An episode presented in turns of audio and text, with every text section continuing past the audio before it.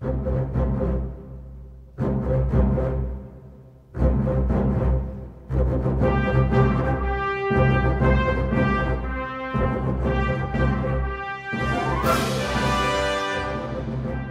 and welcome to another episode of Sounds Like Comics, a podcast devoted to all things comic books in movies and TV.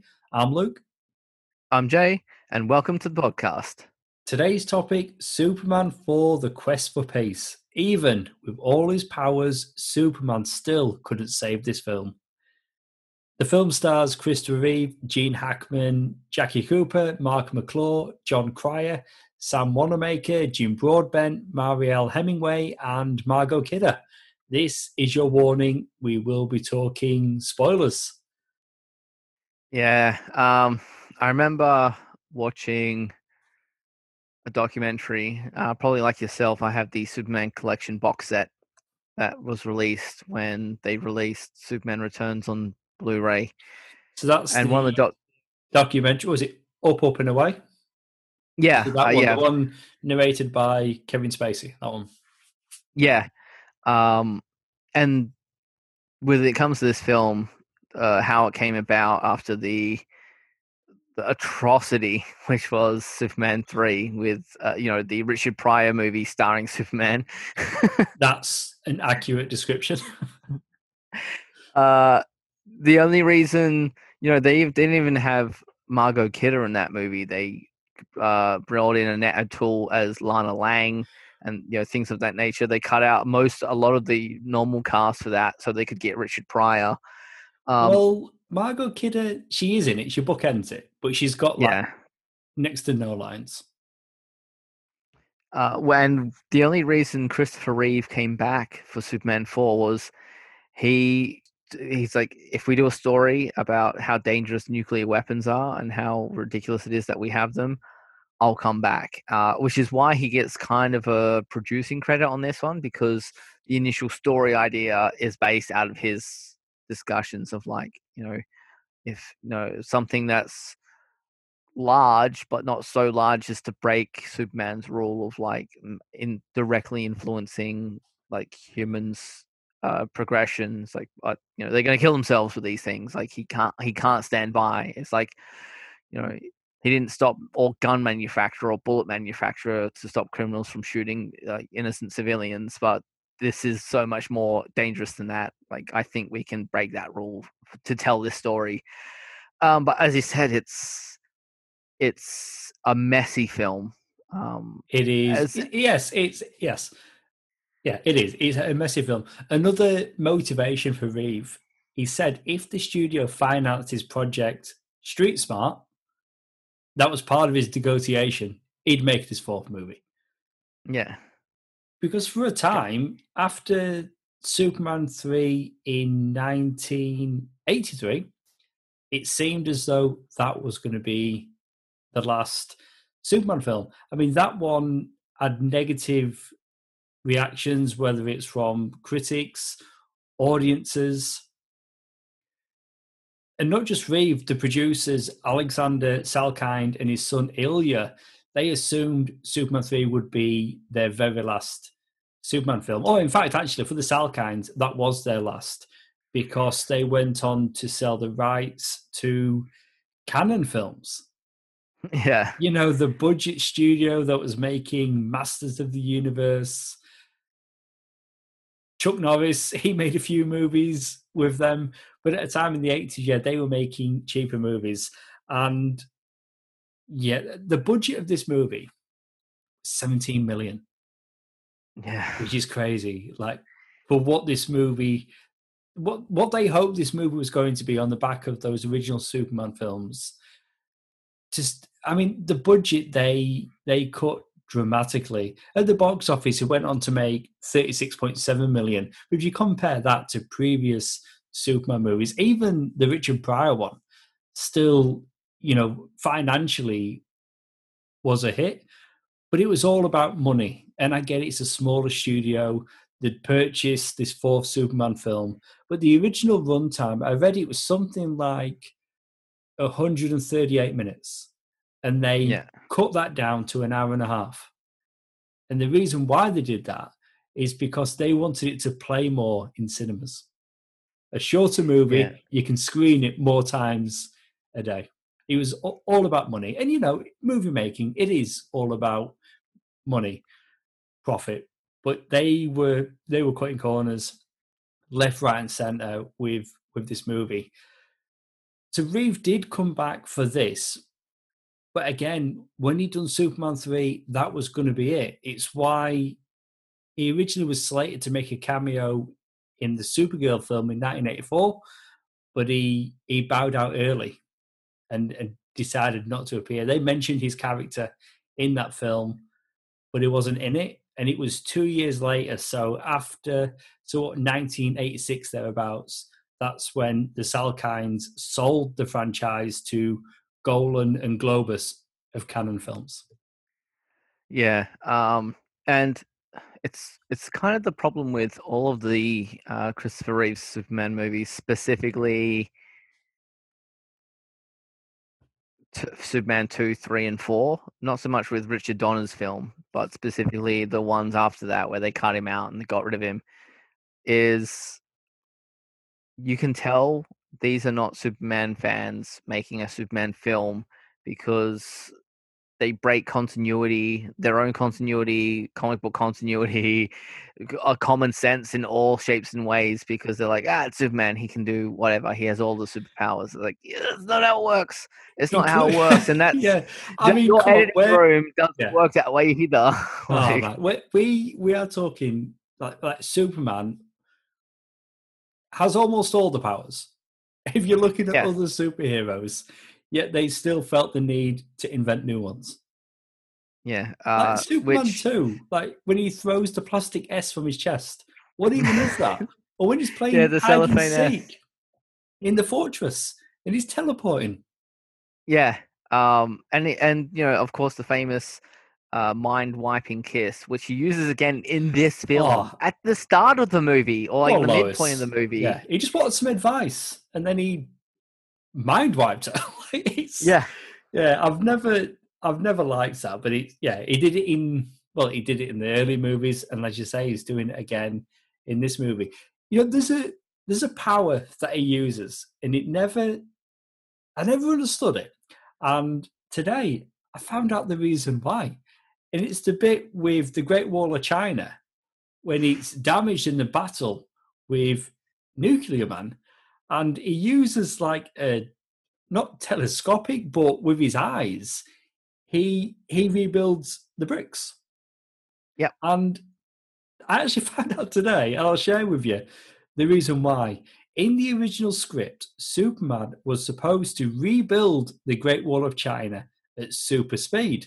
That would have been pretty cool. But when money problems emerged, they had Superman use his magical rebuilding power, which had been completely made up for the film. It required only that director Sidney J. Furie run the camera in reverse rather than a complicated super speed scene. All about Yeah. saving money. And that scene is a kid watching it. It's like, what is even happening right now? Surely, if he has that ability, it, and it looks a lot easier than turning back time in that first movie. That used to, Yeah. that seemed to like physically like be a strain on him, where he's just rebuilding with his eyes. Magical. yeah, It was effortless. yeah. And he does it later in the film as well when Nuclear Man's like wrecking all these cars, cop cars rock up, and then they uh he they get flung back in time. And the, they're being uh, there's a group of people being levitated, and Superman just watches them, and then suddenly they're on the ground. Like he's lowered them to the ground with eye powers. And With like, eye "But- powers. But the uh this all of it you can tell because you can tell by watching the people on the side of the road. Oh, they've just reversed the uh the footage. They played it backwards. Yeah, there's so many dodgy visuals. You know, I mentioned a budget of 17 million. When they went into production, because it was after they'd started that they slashed the budget, they started making a $36 million film.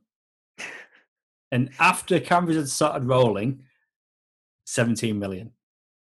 But with the visuals, something that is always irks me, and I guess in Dick Donner's original movie, when Superman and Lois are flying, and they've got the whole "Can you read my mind?" the the spoken word song, because they wrote a song for the movie, and then and then Margot Kidder can't sing, so yeah, yeah, they didn't think to check if she could sing. So it's more like a, you know, how William Shatner will do like a spoken word album.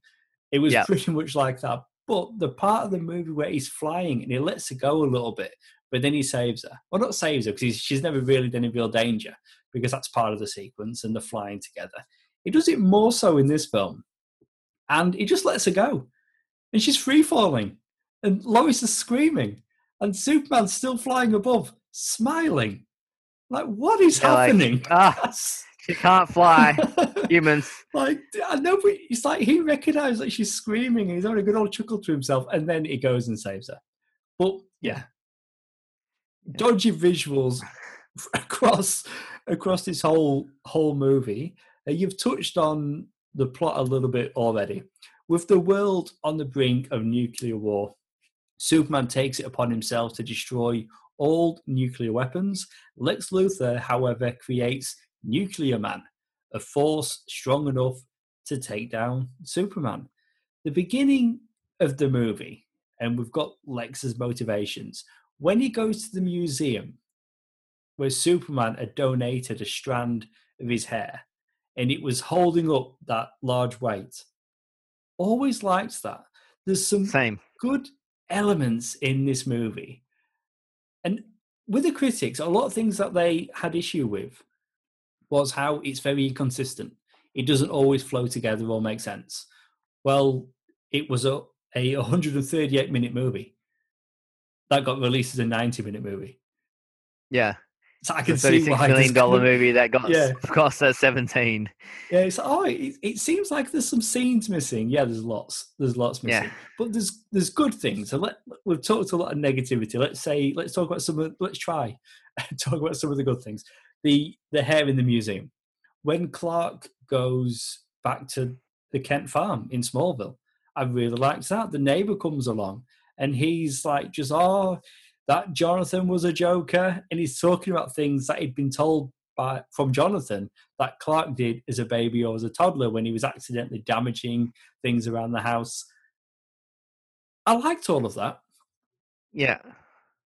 Um, also, the Nuclear Man himself. As a kid, this I always found found him cool.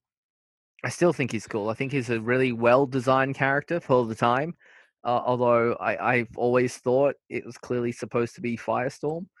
Right. yeah, yeah. Is it Color scheme, the fact He's that he's the Nuclear Man. yeah, is an original character for the movie, isn't he? I don't think he Yeah.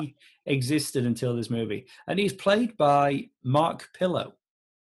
Yeah. Now, I the first gym I ever went to back home in the UK. So I'm from South Yorkshire.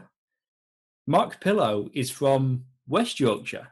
Is from Leeds, and I'd been told that he used to come to Doncaster and work out at a particular gym, and that just happened to be the first gym that I that I ever went to. Just want to Yeah. share that story. That's that, nothing much more than that. But at one Yeah. time, I went to a gym that maybe at one, at least one time, Nuclear Man also worked out in that gym. And you can tell he's a bodybuilder as well. I mean, he's in much better physical condition than Christopher Reeve. I mean, Yeah, he's a spot it immediately. he's a big guy. I don't think I use the same machines. I think he used bigger machines at, that, at that gym. But it wasn't until years later that I found out that you're not hearing Mark Pillow's voice. It's Gene Hackman. He's providing the voice of Nuclear Man. And that blew my mind when I found that out. And you go back and you listen. Oh, you know, it's definitely, definitely Gene Hackman. But I guess it, it kind of makes sense. And he's a father to this new creation that's somehow part him, but part Superman, powered by or birthed by Earth's yellow sun. There's Yeah, some comic um, book science going on. Yeah, because I remember hearing the same thing. I, th- I had the same reaction of like, "What do you mean Nuclear Man didn't have his own voice? It was Gene Hackman." I would have noticed that as a kid, and then immediately like watched the movie and went, "Oh, that's clearly Gene Hackman." In fact, he even has when he first turns up, he's like, "Wow, you have my voice. You mean my voice?" Like it's Gene Hackman. he's answering it's himself. 100% like Gene Hackman. Yeah, like when you know, you know. He's like, that's, I can't believe I didn't connect those dots earlier. I gotta have imagined if he's from Yorkshire, that was because they thought his accent, like Americans wouldn't understand this guy. Hey, Gene, we, we're gonna have you re-record his audio. Well, he just sounded similar to me. Another Yorkshire villain who was dubbed over, Darth Vader, David Prowse, Yorkshireman. I think in a big franchise, I'm trying to think of a Yorkshireman, a part of a big franchise, and he was allowed to keep his accent. 006, Sean Bean in Goldeneye. yeah. He's still got his accent in that. But most Yorkshiremen, yeah, we seem to get dubbed over in these big Hollywood blockbusters. Yeah, especially the American ones. You know, I was surprised to find out today, and I shared this with you, I sent you an image. Originally, and this must have been in the longer cut of the film, there was a prototype nuclear man. So this is before Lex Luthor created the one that we see in the movie. And I guess what they were going for is Bizarro. So the alternate Superman from the comics. And I did read as well at one time they went to Christopher Reeve to play a, like a Bizarro version before they got to the eventual design that they went with for Nuclear Man. But you can see this online. The original Nuclear Man was played by Clive Mantle. I don't know anything else that he's done other than this, but it is awful. Absolutely awful. Like when he's first created, he's almost completely naked, only he's wearing like a metal saucer around his waist. Yeah. Which is bizarre. And you can check this out on the DVD uh, deleted scenes. And there's quite a few scenes with him, and he's being childlike and he's fighting Superman. And the whole thing is awful. It is it is so so bad. Uh, he was portrayed as being bumbling, which is something we didn't get with Mark Pillow. He puts up a decent enough fight, punching Superman, similar to what we got in Superman 2.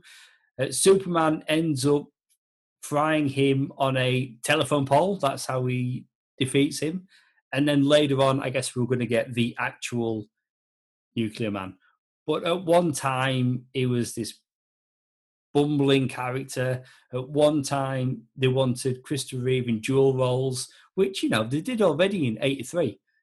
Yeah. And the scene in the junkyard, best scene in the whole movie. Best thing about the movie. Yeah. So they kind Love of that scene. done that already. But they went to a Yorkshireman. They didn't keep Clive Mantle in the movie, but it's just bizarre. Like I've watched this film for as long as I can remember, but not until today did I know that this prototype nuclear man was even a thing. Yeah, and they have other weird things as well, like the Daily Planet's bought out by a tabloid uh, uh, conglomerate, I'll say, from uh, this guy who owns multiple tabloids in a very um, Rupert Murdoch esque sense. Um, and his daughter takes an interest in Clark Kent, not Superman, Clark Kent, Kent specifically. So he turns up for like a double date with himself, Clark Kent, Yeah. and uh, Lace, uh, Lucy Warfield, and um, Lois Lane and Superman. I'm like, Superman wouldn't do that. Superman would be Yeah. up front of like, well, I'm not going to date Lois because otherwise I would already be dating Lois. Or, nah, I'm dating Lois. I'm not going to show any interest with this uh, Lucy Warfield. Like, that's just a terrible idea. Like, why would I do that? It's and the Nuclear Man has a thing for it. I guess it's, It's in his all genes. very confusing. So you've got David Warfield. He comes in, played by Sam Wanamaker, and he's like a, a Morgan Edge type character. You, you know, comparing it to the comics. And yeah, his daughter Lacey. It's almost like she. So she's got all this money. Men normally throw themselves at her, and it's almost as if her attraction is encouraged by the fact that Clark isn't interested.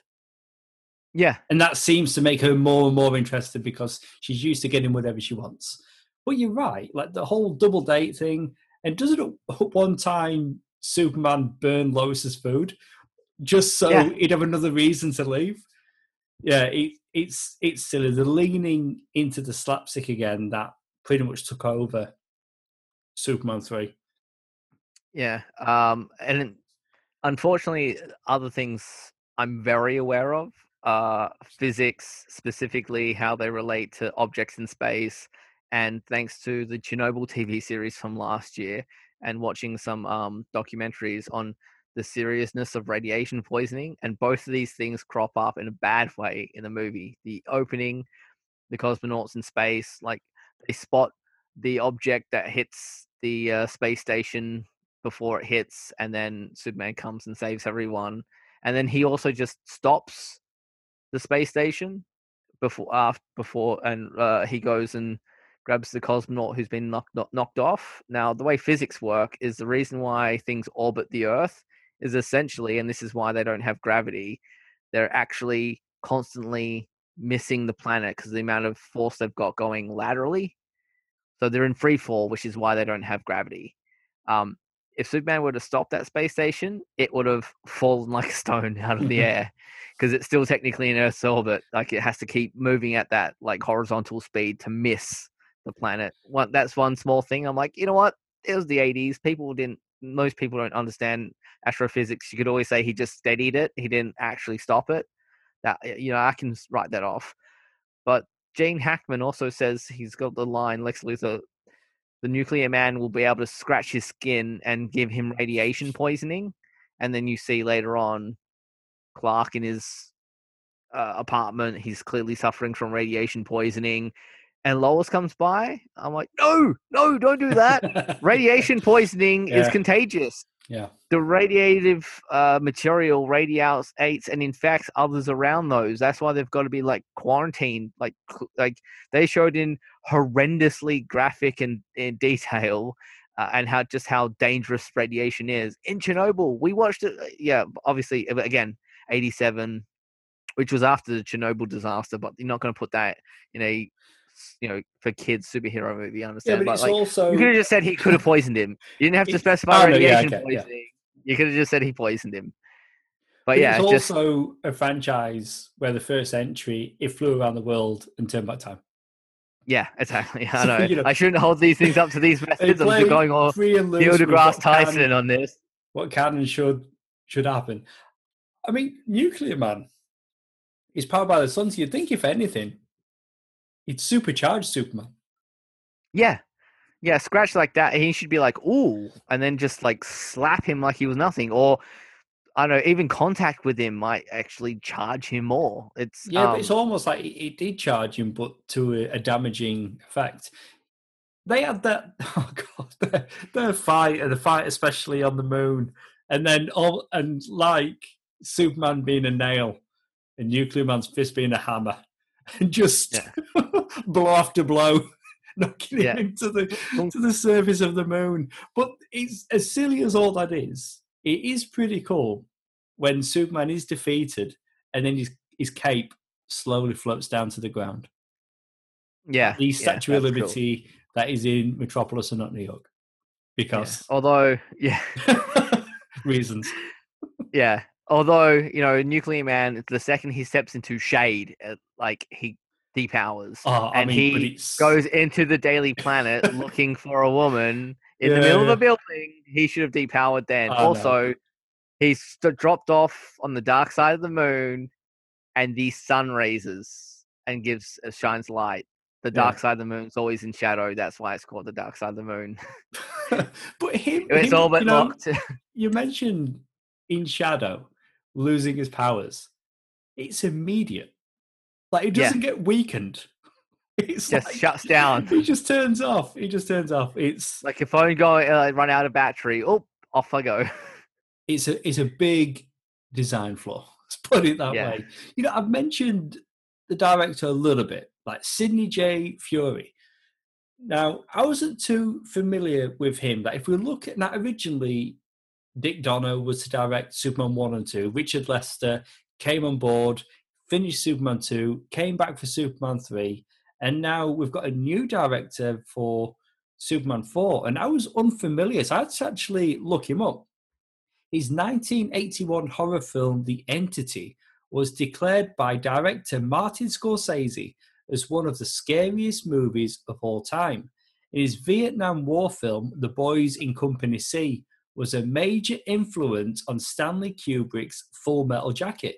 He is also the co creator of the Iron Eagle action film franchise and directed three of its four entries.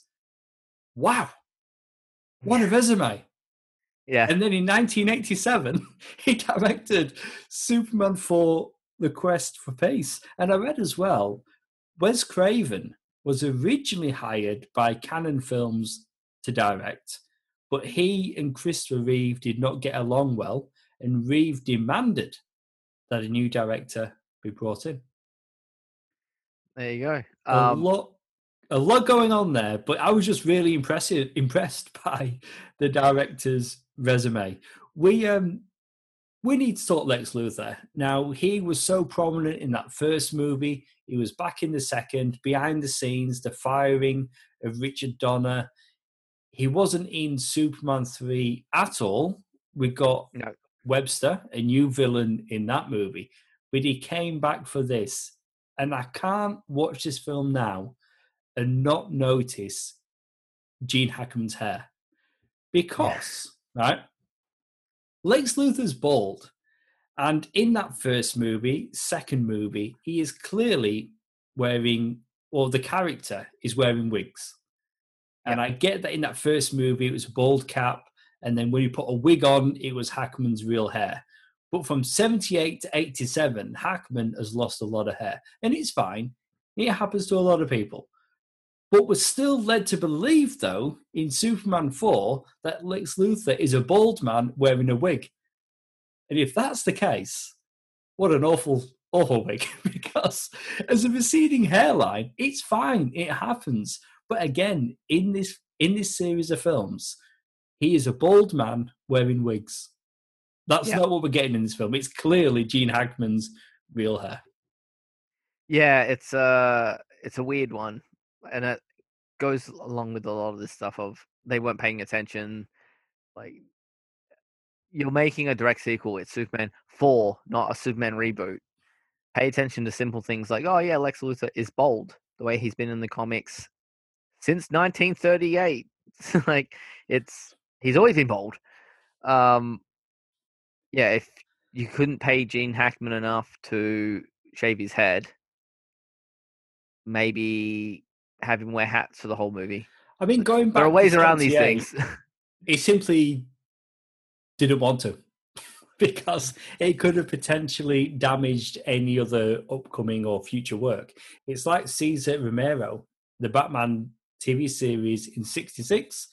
He was known for having a mustache. That was part of a distinguishing feature for him. So it wouldn't show for the show.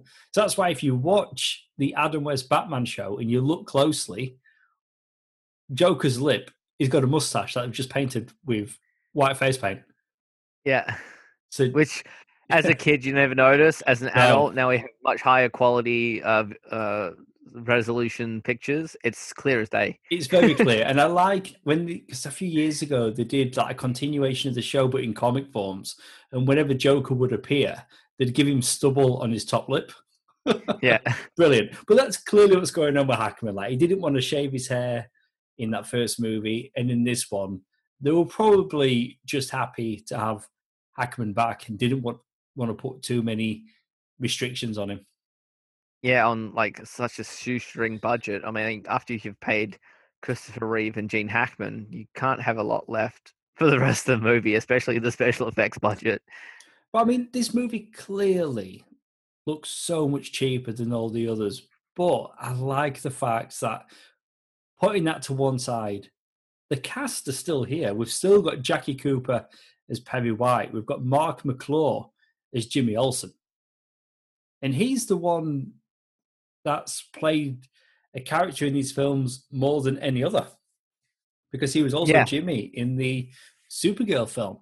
And if you saw Zack Snyder's Justice League, he plays a cop. Yeah.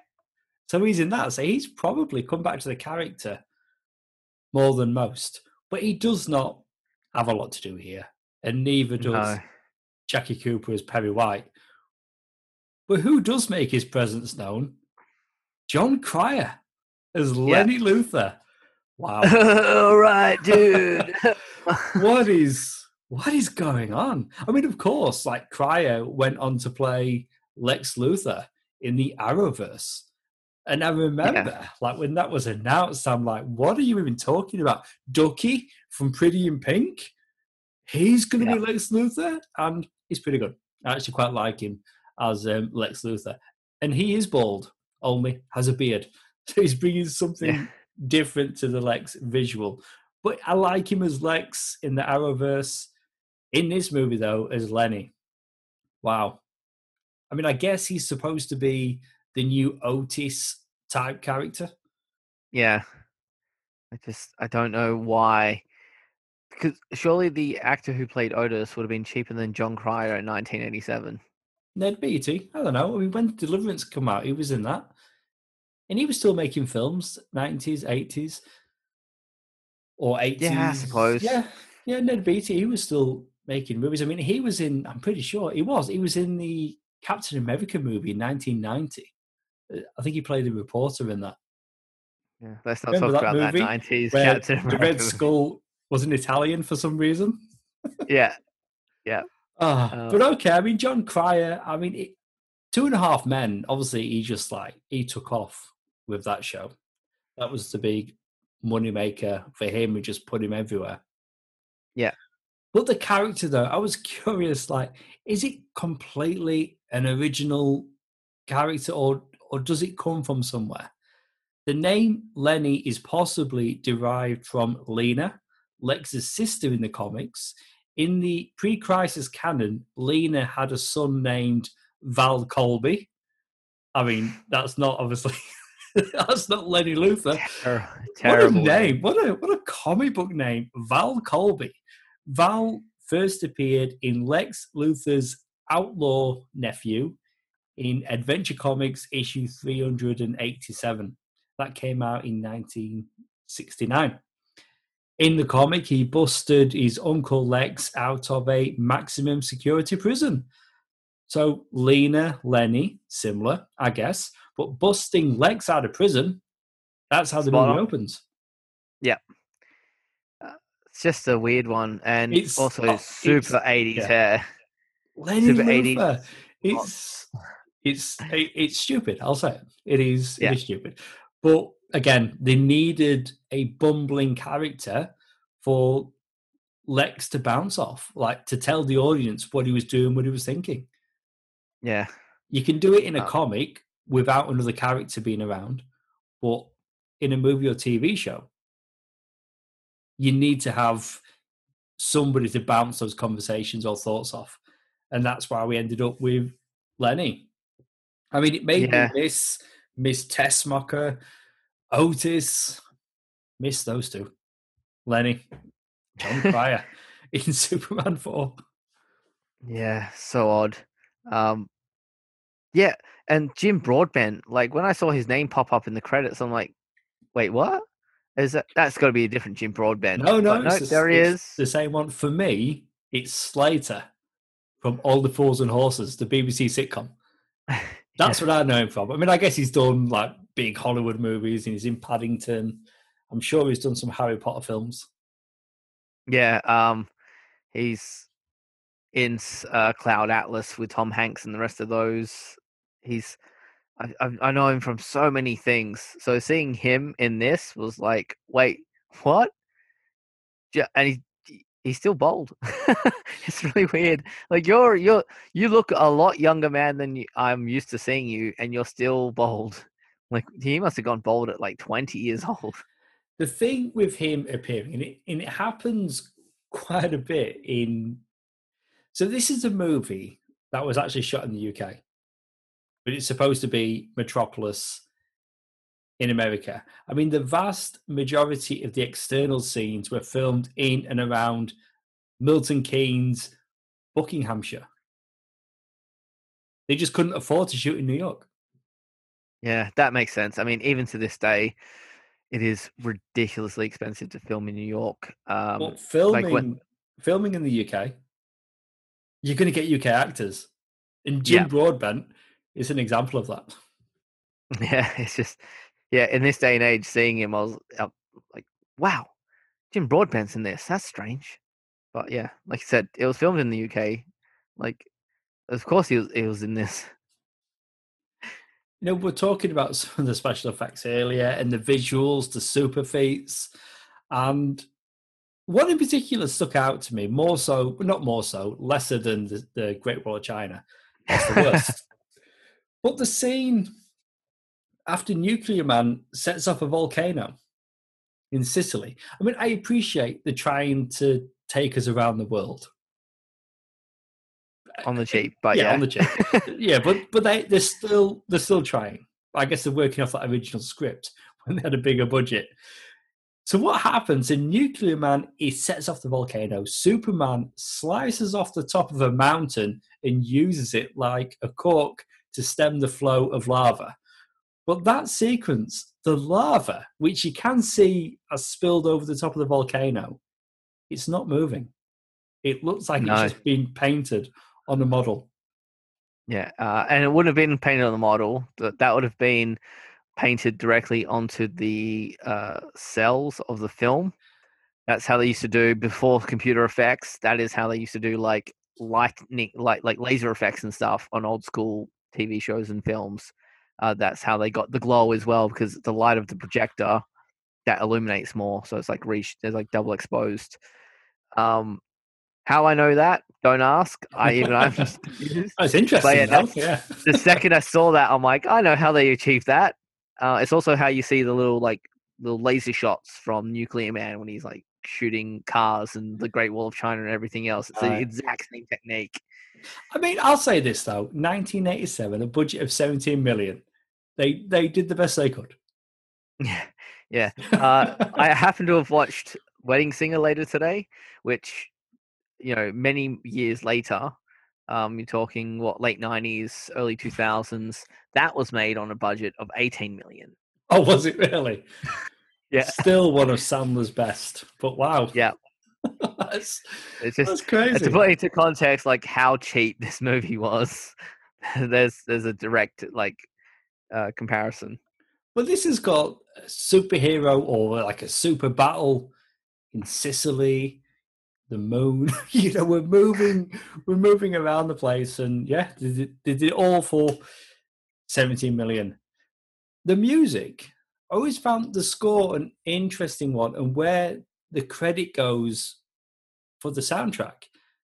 Alexander Courage, you would know from Star Trek, the original series. He did the theme. I don't know if he scored the show, but he definitely did the theme. But with this movie, the score was adapted and conducted by Courage from music by John Williams. And how I'd always taken that is that he was just repurposing or using cues that Hughes, that Williams has used on previous movies. But what I found out is that Williams composed three new themes for this movie. Huh. And those themes were attached to three new characters. Lacy's theme, also known as Someone Like You, is a sultry, sexy melody for the daughter of the new owner of the Daily Planet, as you mentioned before, who has eyes for Clark Kent. Jeremy's theme is a light, lyrical melody for the young boy who appeals to Superman to rid the world of nuclear weapons. And the Nuclear Man theme. Those three themes were original pieces by John Williams for this film that were then later composed by Alexander Courage. huh i guess he wrote them but they couldn't afford to have him actually do the like re- do the in uh, studio recording and do the actual sound like music editing No, so, yeah like I'm surprised that Williams has done anything for this movie. I was generally, so I just assumed that by his name being associated with this film, it was just Courage repurposing or using. yeah I would, have i would have assumed the same thing um it's yeah it's really strange it's like I guess. I mean, was yeah. it contract? Like, I mean, it wasn't even the Salkinds at this at this point. I don't know what it was, but if you look at the at the cover for the soundtrack, and it didn't get released at the time, it was years later that they released it, and it's music by John Williams at the top, and then below it says conducted by Alexander Courage.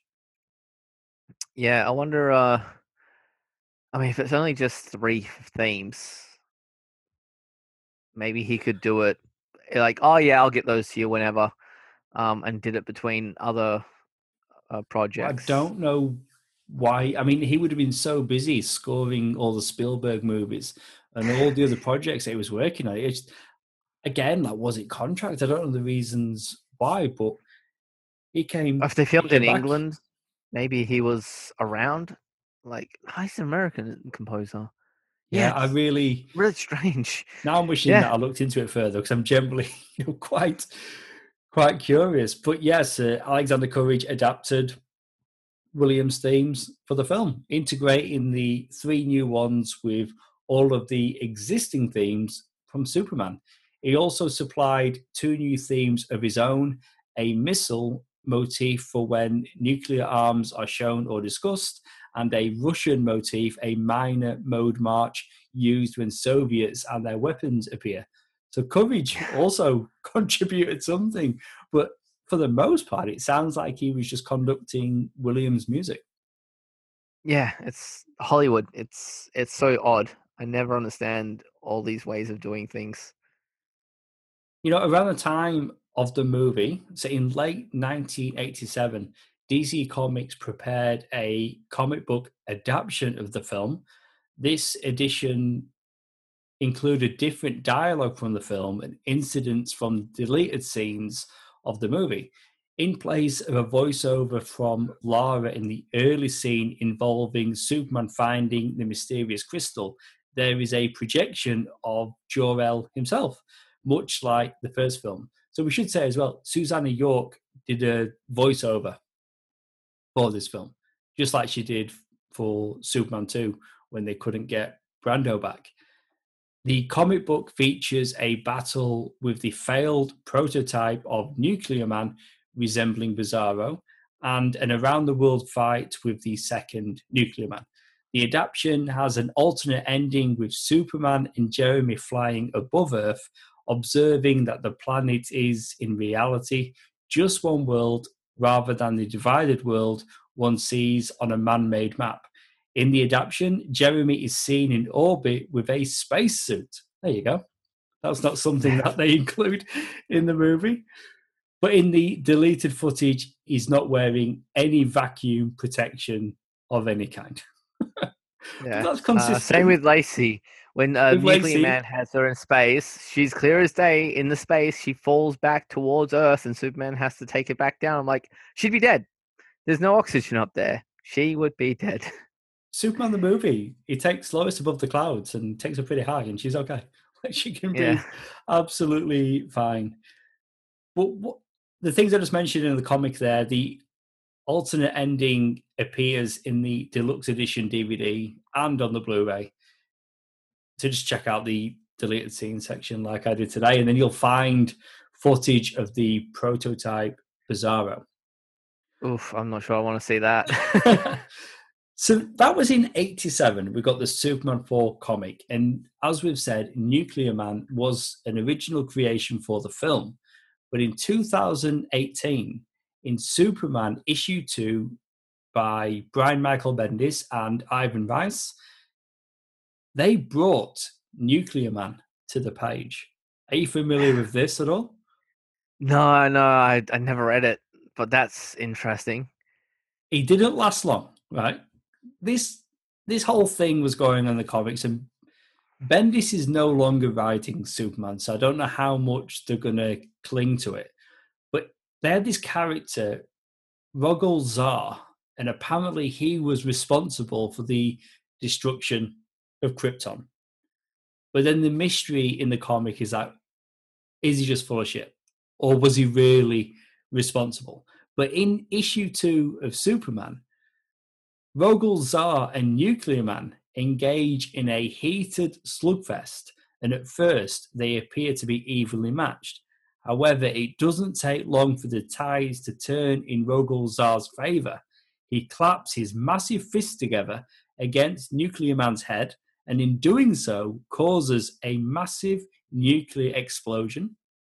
Then, as Rogol Zaar looks upon the charred body of his latest victim, he utters, That was satisfying. I mean, yeah. what's going on there? Like, is this like Bendis saying, hey, it'd be fun to include Nuclear Man in this comic? Or has someone got a particular issue with Nuclear Man? Who knows? But whether it's writer, artist, they had the villain being fairly satisfied with murdering Nuclear Man, which is potentially his second ever appearance. Yeah, I uh, I wouldn't be surprised if that was an editorial thing of Bendis being like, "Oh, I want to bring Nuclear Man into the comics," you know, from Superman four, and they're like, "We don't want that." what what if I just bring him in like for like some fan service for an issue and then kill him off? Oh yeah, all right, yeah, you can do that. that that's what that sounds like because it's it's crazy they never bothered to introduce him unless it was an issue where they'd have to purchase the rights. But it being from original DC material anyway, it usually goes, you know, like all floods back to the original copyright. I wouldn't imagine like that's why Marvel quickly created She-Hulk because they had just uh, sold the rights for the Hulk TV show and were worried that they were going to come up with it first and then they wouldn't own it, so they quickly created the character to cover. Oh wow! Is that how it how it came about? I mean, yeah. I think with with Nuclear Man, yeah, I think it was just a choice not to use him again. But there's just something I don't know. For me, there's something novel about the character. You know, he was a powerful foe in sunlight that Superman yeah. went up against. I mean, Sup- Superman 2 was really fun. We had the three Kryptonian villains. Superman 3, Richard Pryor in a supercomputer. Apparently that was in, that was supposed to be Brainiac in that movie, and he got changed. And then yeah. Superman 4, Nuclear Man. So at least they've got him not only going up against a powerful threat, like Superman's taken out of action. And he look yeah. he has to use his last crystal to recover.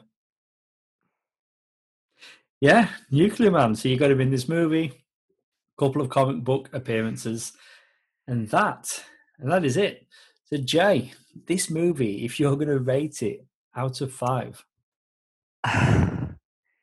um, ooh, it's tough because there is some nostalgia wrapped up in this film for me.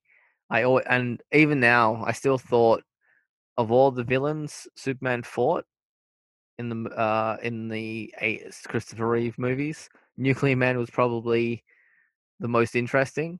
Um, the best acted was clearly Zod, but um, I think they did the most interesting stuff with Nuclear Man. But with all the other issues, which clearly uh, result of the behind the scenes, the way it eventually comes together, and the and also the amount of silly stuff that just dragged me out of the movie whilst watching. I'm probably gonna have to give this a two out of five. It's not so bad that I think it's uh like oh don't watch this, don't ever watch this. There's still some fun to be had. It's just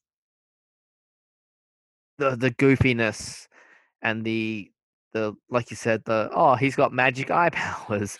These are the things that yeah. as they're happening even as a kid i can recall yeah. going like wait how did superman do that? Wait what? What's that? What's going on? They just drag the whole movie down because um, everyone shows up who shows up does their best performance um, and eh, you know goofy characters aside it's what you get uh, and the music is still great. It's just what's uh, you know we've said this before on the podcast about the the elements of the movie that weren't filmed or were just cut completely, which are the connective tissue to make a movie make sense. This is another one of those classic examples of like, yeah, you shouldn't have cut those; those needed to be here because it just kind of jumps around and things happen. Like, yeah, so two out of five. Yourself? I'm also going to come in at a two, and it's it's nostalgia. Like I grew up watching this film, and as a kid, like yourself, recognizing that motivations or abilities, powers he's using are just made up.